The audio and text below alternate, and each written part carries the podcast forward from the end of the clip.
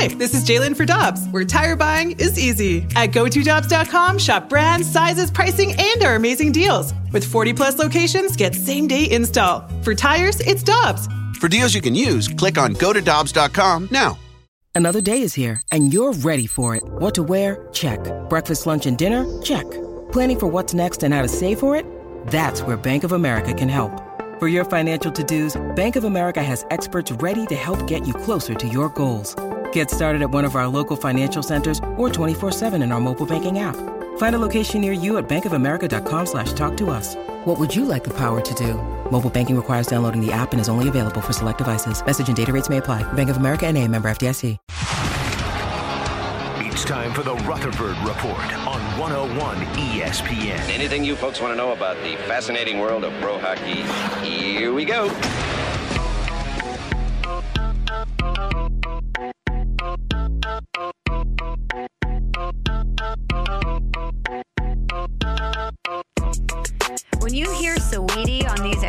It only means one thing, and that's it's time to talk to Jeremy Rutherford, our Blues insider at The Athletic. Follow him on Twitter at JP Rutherford. He's joining us now on the Brown and Crouppen Celebrity Line. Good morning, JR. How you doing? Good morning. Thanks for the intro. You're waking me up here with some good news.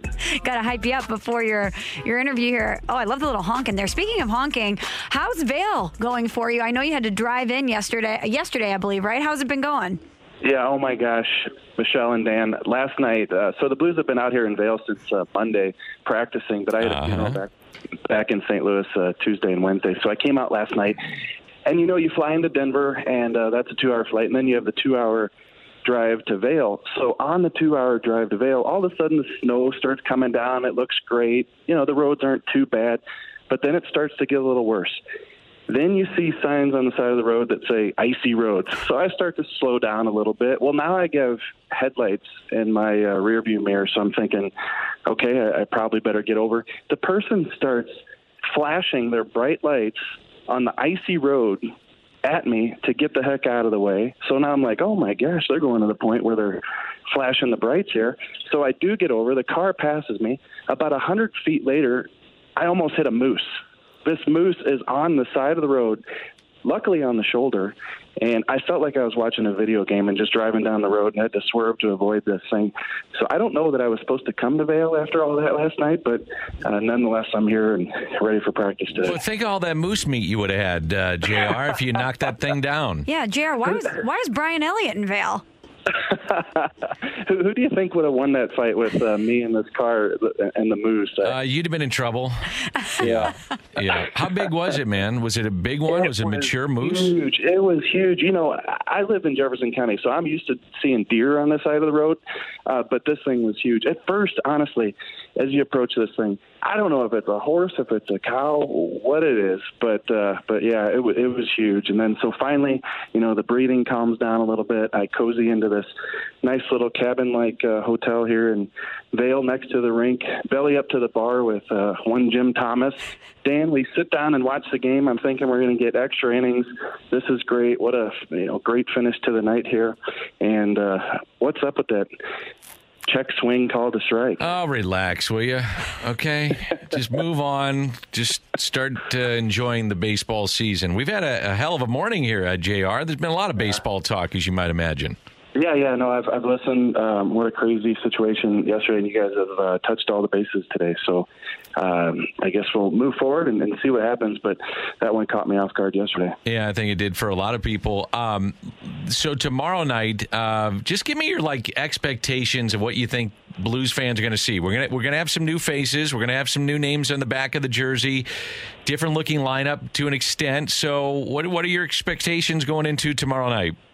Yeah, Dan, I think they're excited to play. Uh, you know, they had the eight exhibition games. That's a pretty long preseason. And then you have a situation where you've got to wait another week to play. And a lot of people have asked why. I don't know that there's any specific reason as to why the Blues were off another week. Well, I think it's 28 of the other teams have already played, and, and like 10 of them are going to play two games before the Blues uh, play Colorado on Saturday night. So, you know, a lot of high expectations. People are excited for the season to start. The fans, the players, the coaches, everybody. And it is going to be a little bit of a different looking team with Saad and Buchnevich and James Neal, and you know the lines are different heading into the season. You know, Kyrou's got a top six role. You're looking for something uh, more from Robert Thomas this year.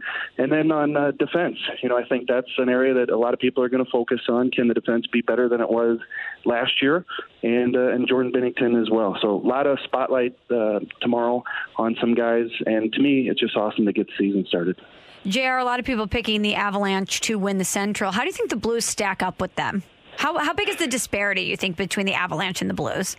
Well, I don't think it's as great as it was last year, and I don't think it's going to be uh, that way tomorrow night. And, and I'll get to that in a second. But you know, they lost uh, a few players. They lost uh, Donskoy. They lost uh, Graves. They lost uh, Brandon Saad to the Blues. I think Brandon Saad's going to be a, a big loss to them. He was a good secondary scorer, a good uh, player for Colorado last year, and so they're going to be without him.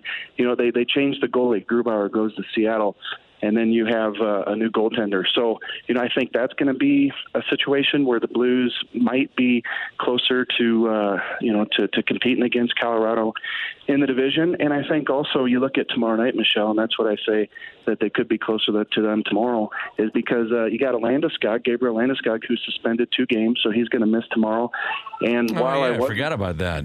yeah, and while I wasn't swerving around Moose, I don't think anything's happened with uh, Nathan MacKinnon, uh, but uh, he was in the COVID protocol. So unless something changed with that, uh, he could be out tomorrow night as well. All right, Jr. You're you're looking at the Blues. What's their biggest strength and what's their biggest weakness or question mark going into the season? Yeah, the biggest strength, Dan, is definitely the depth at forward. Uh, I think there were some surprise uh, cuts in camp in terms of a couple guys making the team Kyle Clifford, Klim Kostin. You know, they send Dakota Joshua down. Craig Berube said that was a very tough decision. So to me, uh, when I look at these forwards, you know, there's six or seven of them that can score 20 goals. And I'm not saying just 20, 21 goals. I'm saying a number of them can be 25, 26, 28. So I think if that materializes, that would be really interesting uh, from a depth perspective. You know, Doug Armstrong has approached this team not paying guys 10, 11, 12 million dollars, but you know, giving guys six, seven million dollars, and I, I think that it looks like a pretty good group. I think the biggest concern is the defense, and you're hoping for a healthy Colton Parayko. It looks like you got that. You know, you hope that Torey Krug can bounce back from last year. You hope that, you know, Justin Faulk can be the type of player he was. But after that, there just isn't a lot of depth. You have Jake Walman, you have Niko Mikkola, you have Robert Bortuzzo and Scott Perunovich in the minor leagues, but that's a lot of inexperience. So if you have injuries or you have guys that I just touched on that aren't playing well, there just isn't a ton of depth. So uh, to me, that's probably the big concern. Jared, we've obviously spent a lot of time this morning talking about the Cardinals announcing yesterday that they relieved Mike Shildt of his duties. I know you touched on this in a piece at The Athletic, and everyone needs to to subscribe to The Athletic and read your great work. But Craig Berube had signed a three year deal after the Blues won the Cup in 2019, and obviously those three years have flown by pretty quickly. But how do you see Craig Berube's lame duck year playing out? Yeah, and I did write about this, and, and what I said, Michelle, in the article is that uh, I just don't think that the Blues are in a hurry on this.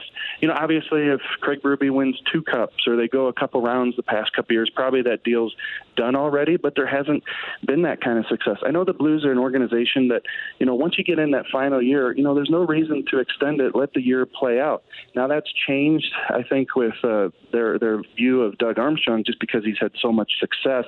So he did have one more year. They did extend him five more years. So they kind of made an exception in that area. But I think with Craig Berube, hey, look, we're giving you some new players. We got a different look. We think we've got a good team. Let's see how you handle it.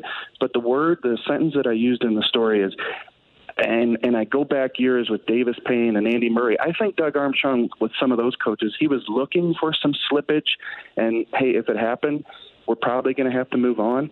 I don't think he's looking for that with Craig Berube. I think he's got confidence in him. I think he's got, uh, you know, a, a, a look at the season like uh, things are going to go well. And you know, halfway through, midway through, if things are going great, then they'll probably extend him. Uh, maybe they'll wait to the end of the season. If they're not, then they'll have to reach that decision at that point.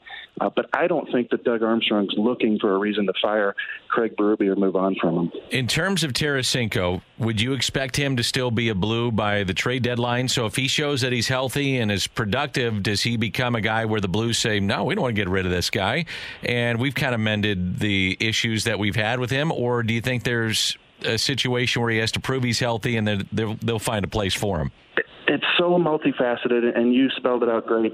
Uh, but yeah, what if, what if he's playing great, and so the trade demand in terms of uh, what the Blues could get for him you know, grows and it's higher. And maybe Doug Armstrong does find what he wants, but you don't want to lose the guy if he's playing well and clicking with your lineup. You know, if if Robert Thomas is dishing him the puck and he's piling up the assists and you trade Tarasenko, does that hurt Robert Thomas? Therefore, it affects you. You know, I could see a situation where if he's playing well and, and Doug Armstrong gets what he wants, he's traded before the trade deadline. But Dan, I guess there's also a possibility now that it's made it this far that maybe they keep them for the year and then just try to move them in the off season without disrupting the team mid-season. So there's a million different ways this thing could go, uh, but that might be the most intriguing. If he's really playing well and he still wants to be traded, do they in fact uh, entertain that idea? Jeremy Rutherford, our Blues insider at The Athletic. Be sure to follow him on Twitter at JP Rutherford. And JR, thanks for taking the time to chat with us this morning. Enjoy the rest of your time in Colorado and eyes peeled for moose, okay? Yeah, at least the sun will be out on the drive back to Denver today, so there it should you be go. good. good yeah, yeah. Thanks, guys. Thanks, See you, buddy. Hi, this is Chris Howard, host of Plugged In with Chris Howard. The College Football Playoff Committee made their decision on Sunday, and as much as I loathe the idea of Ohio State losing their way into the College Football Playoff, I 100% agree with OSU making it in over Bama. Nick Saban citing some hypothetical point spreads to prove his point that the Tide deserve a spot in the college football playoffs holds little substance when you consider Bama's best win is over Texas. No, the committee got it right. TCU had a great season with far more ranked wins than Bama and didn't deserve to lose their spot after playing a surging Kansas State in a championship game. And Ohio State, while not playing some of their best ball later in the season, was still 12 0 until they came face to face with my Wolverines. While the college football playoff system isn't nowhere near as good as it could be, it's better than what we had. And in a few years, it will be better for all of college football. Hi, this is Chris Howard, host of Plugged In with Chris Howard. Get the latest odds and trends for every professional and amateur league out there. From football to basketball to soccer and esports, we've got it all at betonline.net. And if you love sports podcasts, you can find those at BetOnline as well. And don't forget BetOnline for the NHL, MMA, boxing, and golf. Head to the website today or use your mobile device to learn more. BetOnline, where the game starts.